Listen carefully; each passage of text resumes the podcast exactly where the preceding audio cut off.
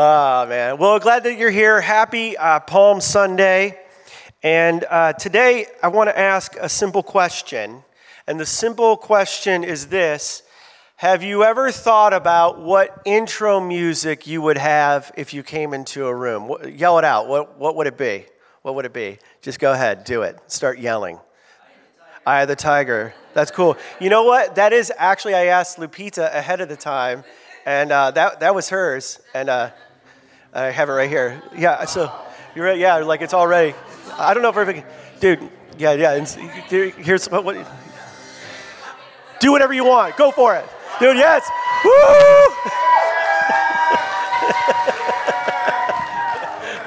dude, it's coming in.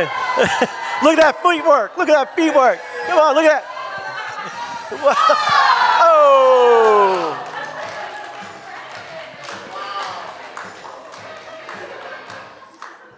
This is your first time here. uh, well, I also asked Nikki what hers uh, was, and she likes this one song because it's about a scientist who's reforming her wild ways. Uh, and it's called Short Skirt Long Jacket by Cake. Ever hear it? Here it is. You ever hear? You don't have to do anything you don't want to do.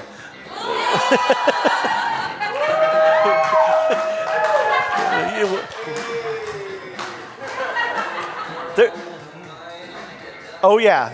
Yeah, so yeah, and so it, it, goes on to talk about how she cuts through uh, red tape with a machete. So it really represents her well. Madison, no pressure, but this was Madison's song. Goes, oh, she's gonna do it.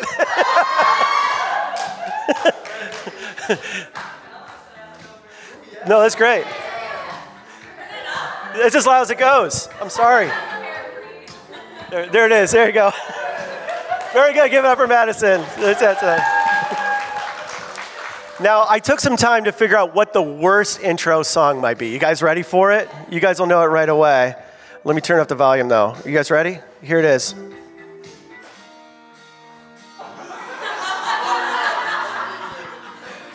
Doing makes me laugh. It's so painful, I gotta shut it off. Okay, anyway. What was that, like 10 minutes of time material? Uh, I'm going to share mine in a minute. But the reason I ask that is whenever I read, excuse me, sorry, I didn't know you were over here. Um, whenever I read the Palm Sunday story, I get the, Im- the imagery. Uh, my imagination imagines that, like, Jesus is entering in and it's a celebration, it's a party, it's happening that the Son of God is coming in, and everyone in the town comes out, and he's bumping. And here's the song I imagine him coming into. I picked the clean version, just so everyone who's about to get nervous. Uh, so. and he's coming in, and he's got the donkey. He's on the donkey. He's riding, and the disciples are like, la da da da da da, da da da, JC, da da da da. You know, we just healed the Lazarus. Yeah. Yeah, and that's what I think. That's what I think. I, I, think about that song in two ways. Whenever Moses enters a room to confront the Pharaoh, and when Jesus enters Jerusalem on the way to the cross. And, um, you know, that's, that's it for the music portion of our time together. But, um, you know, have you ever thought about that? And, you know, it's a celebration, it's a big time. Thanks, Nick. Um, and why were these people excited to see Jesus? Why were they so excited to celebrate? Well, you know, like we just read, first of all, uh, Jesus had just got done healing Lazarus from the dead. Now, if you're much like me, and I think that you are, if you had recently heard that there was a dead man that came back to life, you're going to be celebrating and excited about that. That was a big deal. So they're like, hey, did you hear the news? Lazarus was dead. And there he is right there. And he's right there. He was dead, and now he's not dead. He is alive. That's a big deal. Uh, secondly, they were excited because the crowd had been with them for some time, and there's this mix of Galileans, like the people that Jesus was with, and there's Judeans. And obviously, they're telling the stories of Jesus. For three years, he had been doing some amazing things. He's healing people, He's proclaiming the good news of the kingdom of God with power, and it's clear that something is happening here. And the third thing is that they were actually starting to believe that Jesus was the Messiah, that he was the deliverer who was going to come and save the people from the Roman occupiers, that he was going to set up and be the king of Jerusalem. And that's all good and well for them.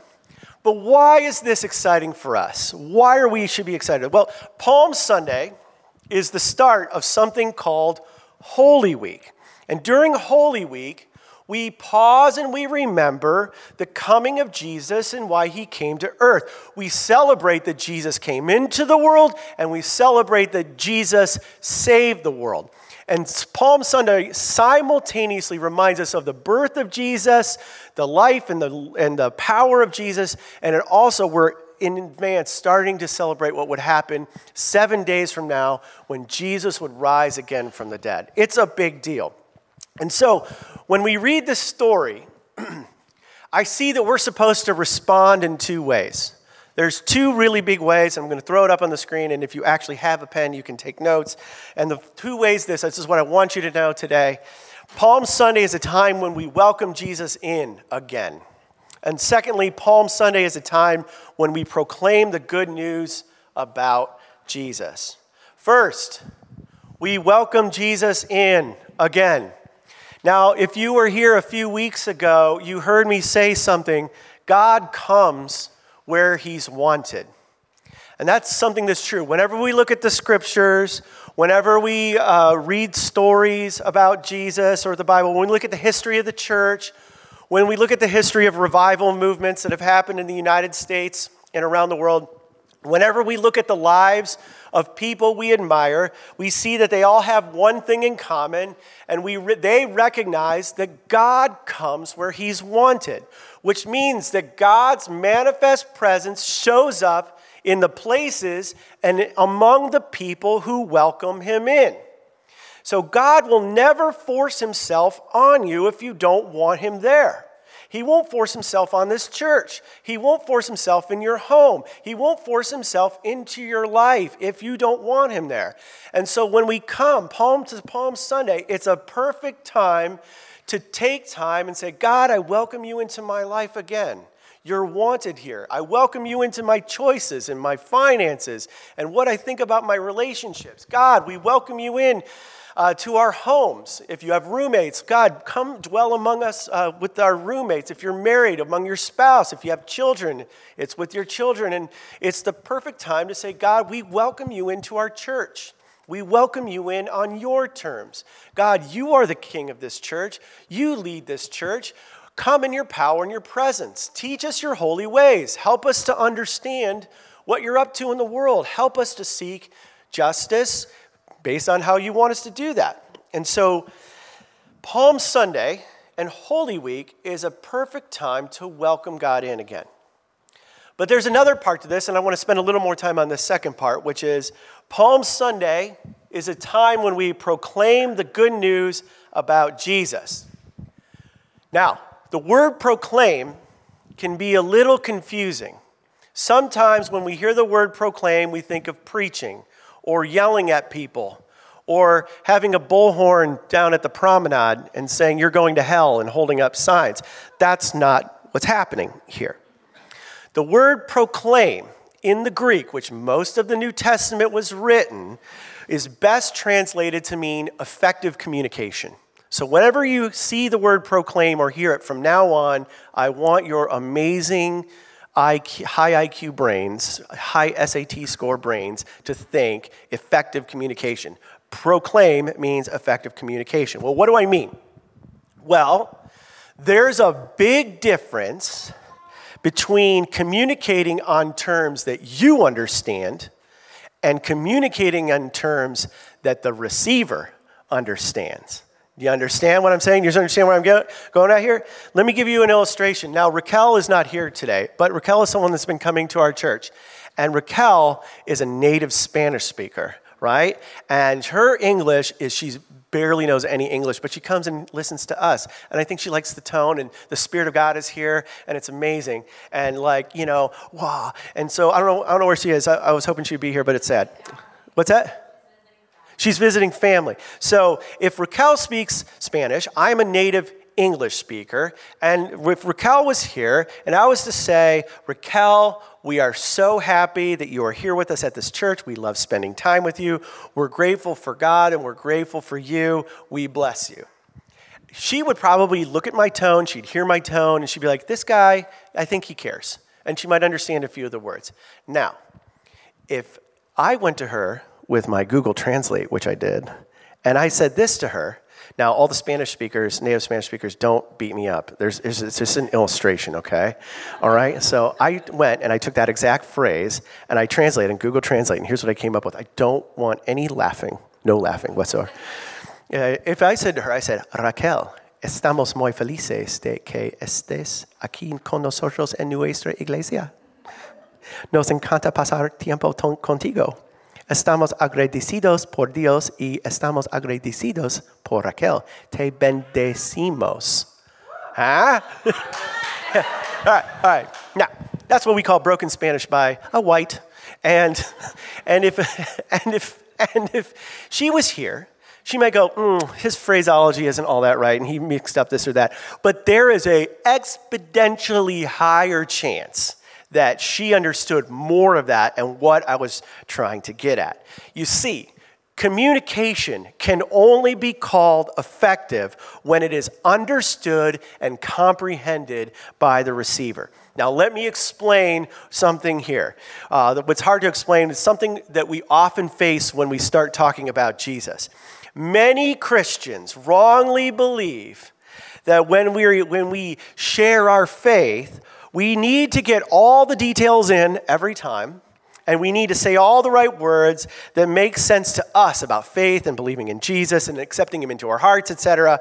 And if we do that, if we share our faith according to us, then we've done our job to share Jesus with another person, and we can check the box in our mind, and we can, we can say, okay, we've done that, we've done our job, and God will redeem all my mistakes. And listen, I told you so. Now you are now the responsible for the information that I gave to you, and uh, whether you choose to believe it or not, that's your problem.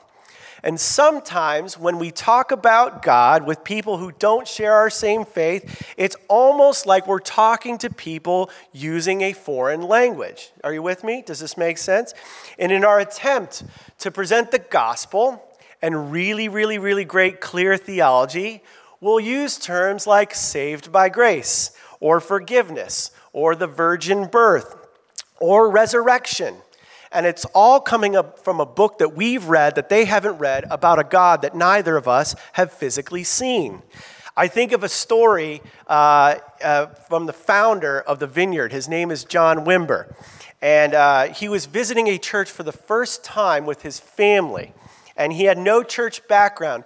And in this moment, they're walking into the church, and a deacon walks up to him and his deacon says to him he says he says have you been washed in the blood brother?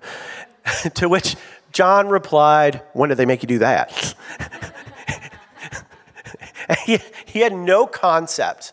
John had no concept of the what this well-intentioned deacon was trying to ask him. Because christians are notorious for speaking our own language, and it's called Christianese. And then we like seem surprised when we talk in Christianese and someone looks back at us like we have two heads.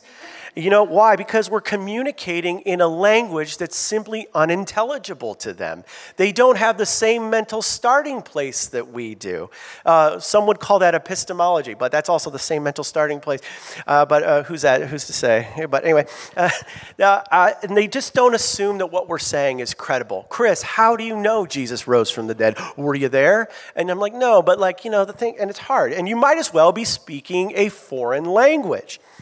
But what we get in the Palm Sunday story is a different way, and I don't want you to miss this. There is a way forward. There's this sign of hope that we see that starts in Palm Sunday. We see it all throughout the stories of Jesus. And when Jesus died and rose again and ascended into heaven, he gave the disciples and the new church a way to do this that does that helps us to avoid the problem I just brought up. And I don't want you to miss this because you're going to have to learn this today, which is there is a difference between the gospel and the good news about Jesus. Well, what is the gospel? Well, the gospel is God came to earth for our sins. It's the life and death and resurrection of Jesus. It's the story of Jesus. It's how we can be saved and go to heaven or how we can have eternal life with God. And that's the gospel. And at times, you and I will be called upon to communicate the gospel. And I very much believe that people who don't know Jesus will eventually need to come to some sort of understanding of the gospel. And I don't want to dissuade you from building that skill. That's a very important skill for you to build in your walk with God. But in this instance, on Palm Sunday, we see an example that doesn't emphasize the details of the gospel. They were proclaiming the good news about Jesus. What's the evidence from what Madison read? Well, we see that they're talking about Lazarus being raised from the dead. They're talking about the good news about Jesus. That's something that Jesus did. They're talking about how Jesus, the king, was going to come deliver them, to come deliver the Jewish people.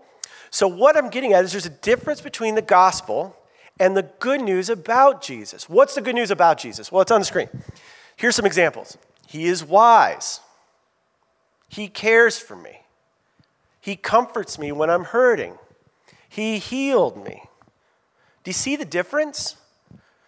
Do we, do we see, do I need to go back and do it again? Do we, do we see the difference there? Do you see that the good news about Jesus communicates something more infinitely understandable. It's easier to grasp and understand than just talking about the gospel. Uh, both the gospel and the good news are essential. You need both. But the good news about Jesus is the emphasis on your experience with Jesus' good news in your life which empowers, which should empower you. Now we're going to do crowd participation. You ready? We're going to do crowd participation. I'm not stopping until about 10 people yell out. We're going to be very charismatic here. We already had people running down the aisles. Uh, I'm not proceeding. Here's the shout out. I want you to shout it out. Tell me, because I want to make sure we get this, what's your good news about Jesus? Tell me, what's the good news about Jesus in your life? Yell it out. Yell it out. He heals. He heals. He healed you. Yes, good. What else? What? He's loving.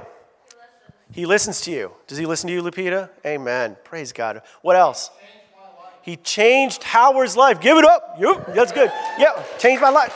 Yeah, all right. Yeah, come on, make it more personal. That's good. All those three were good. I need like eight more. Come on, let's go. We're, he accepts me in all my pieces. That's awesome. Keep going, guys. Girls, people. What's that? He's full of grace. What else? I told you I'm not going on. Okay. He's not judgmental. That's right. Two more. Two more. He gives Patrick purpose. Yeah. Yeah. He stands by Maddie always. That's right. Amen. Amen. Amen. Amen. Uh, your personal with Jesus, your personal experience with Jesus, excuse me, your personal experience with Jesus will be more powerful and more persuasive than you realize. And don't ever forget that. You see, many people that you and I both know and love, they will need to see and experience your good news about Jesus before they will be able to grasp the theological implications of Jesus okay? So there but and, and and and nearly all the stories of people you and i know and love them coming into life with jesus them being born again. They couldn't see what was going on with god and then the veil was torn off of them their eyes and they came into new life with jesus by the power of god's spirit. That didn't usually start with a deep theological understanding. It came from folks like you and me being that good news, talking about our good news, what Jesus has done for me. Jesus saved my life. Jesus took my family's life and put it on a new trajectory. I stand on the shoulders of pastors and people that God used to change my parents, which in fact changed me. And so, that's what you can do too. If you've ever wanted to grow more effective in the way you share your life with Jesus, this is it. You begin to simply share your experience about the good news of Jesus according to you, not according to me or not according to some story. This is a simple way for you to begin to do this. And if you're new at this, this is how it's done. First, you think no further than your own personal story. Collect your own stories, which you already have. For example, what's your good news? What answers to prayer do you remember most vividly? What are some of the most dramatic experiences you've had with God? Have you experienced healing or flashes of wisdom? And what you do is you don't worry about trying to prove anything to anybody, trying to make sure they understand all the theological implications. Don't make sure someone understands the gospel right away. Just start telling your story about the good news of Jesus. Become a storyteller. And this is something that can be applied to your life almost immediately because it's your story. This week, you can share your good news with someone. And it's not, again, you're like, help me understand Holy Week. Well, you might be able to explain that. Or you might be able to say, you know what? I am just really content in my life. And maybe you don't even tell them why. But that will start to seep into your relationships, and people will start to see the good news emanating from you. Again, don't worry about sharing the gospel right now unless it's time. Worry more about sharing the good news that's already living in you. Now, over the last six years, my wife and I have worked really hard uh, to do two things in our personal lives. First, we've tried to develop a faith language that we think would make sense to somebody who has no concept of Jesus or none of the mental furniture about Jesus. And the result has been wonderful uh, because we've seen people who wouldn't normally move towards Jesus start to move towards Jesus. Because what we're trying to do is we're trying to remove barriers. We're trying to remove any barriers or hurdles that would uh, cause them to not understand what we're doing. And so we've tried to work a language and use a language that's accessible. And a majority of that accessible language is the good news about Jesus. It's being the kind of person that emanates that God has actually done something in our lives. And so the result has been we've built lots of friendships. We have lots of people that are asking for our time, and we're trying to get them all on the calendar, and we can't get them all on the calendar. And there's no, I mean, in, if we, at this pace, we could probably run for mayor of Santa Monica in our area because we're, we're like, we have this church, but we're equally as committed to being that good news to the people in our building and in our community. And, you know, if I was to go to some of them, uh, they're not here because they don't go to church. Why would they go to church? Uh, um, if I was to ask them, many of them would say, I'm not ready to give my life to Jesus. And they might say, I'm not ready to be a Christian, or I'm not ready to show up Sunday service, 10 a.m., and stare at a wall and listen to Chris talk on a weekly basis. Uh, you know, they might even say, but they would say something along these lines. If I asked a lot of them, um, they would say, I'm not ready to be a Christian. I'm not sure I believe Jesus rose from the dead. Uh, and I'm not sure if I'm ready to be a Christian, but if I did, I'd want to be a Christian like Chris and Nikki. I'd want to look like them. Or if I did go to church, that would be the church I would go to. And that to me, I think, is the highest form of compliment that I gave myself there. But like, I think that's what we're aiming at. That's the goal on the wall. If they're not ready to do what we do, I get that. I understand that. But at the same time, a lot of our friends go, if, if I was going to do it, I would do it like you do it. And I would, but I'm not going to do that. I don't know if, I don't know if I believe in Jesus, but I do like the way that church cares about people. They care for the poor. They're making an impact in their community. The second thing that we do on a regular basis that you can continue, uh, that you could start to do if you're not doing already, is we pray for people in our lives that don't have a relationship with God. And we don't pray for like, we pray that for God's blessing, that God would meet them in power, that God would draw close to them. And the result of that, by just simply developing a language that's accessible to people that don't know Jesus and praying for nine people regularly, the result has been we have way too many coincidences with the people that we pray for. Like these people are like, hey, we haven't seen you in a while. And like, yeah, we just saw you last week, but we want to see you again. We're like, well, what's that about? I mean, is it coincidences? I don't know, but I think there's too many of them. Or is it maybe God is doing something else? That when we partner with God, when we partner with His Spirit, and His Spirit tells us that we should pray for those that are the people in our life, it's just weird how it all comes together. And so that's what I want to encourage you to do. I want us to be the kind of Palm Sunday Christians. We're going to welcome Jesus in again. We're going to welcome him in in, our, in his power. We're going to welcome him into the different areas of our lives. And I want us to be the kind of people that go from this place and we are ready to communicate the good news about Jesus according to us. So that's all I wanted to share with you. Let's do that. Let's be those kinds of people. And so for our last thing, we're going to worship together one more time. Uh, I want us to celebrate, kind of like they did on Palm Sunday. So if we could have everyone stand. Uh, we're going to worship together. Um, and um, so, worship, um, usually when I go, hey, let's worship loud, everyone goes, no.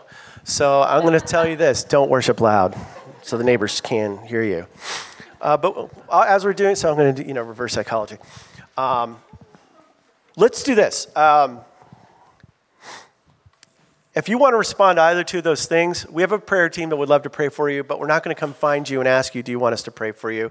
We're going to, um, we're going to invite you to come to the front area and we'll pray for you. So specifically, if you, if you're like, you're like, I want to welcome Jesus in again into either your home or your family life or your personal life, we want to bless that. This is for Christians, people that already call the name of Jesus. This is not you know, that moment where you kind of get saved at the service. That's not it. This is for people that already have a relationship with Jesus to reopen our lives, to rededicate our lives to Him. I want uh, someone to pray with you.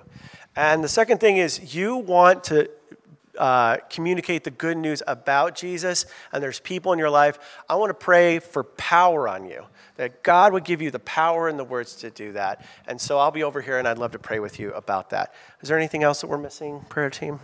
Okay. So if that's you, just make your way. Our prayer team will pray with you. So let's worship this song. Uh, let's worship with this song one more time. All right.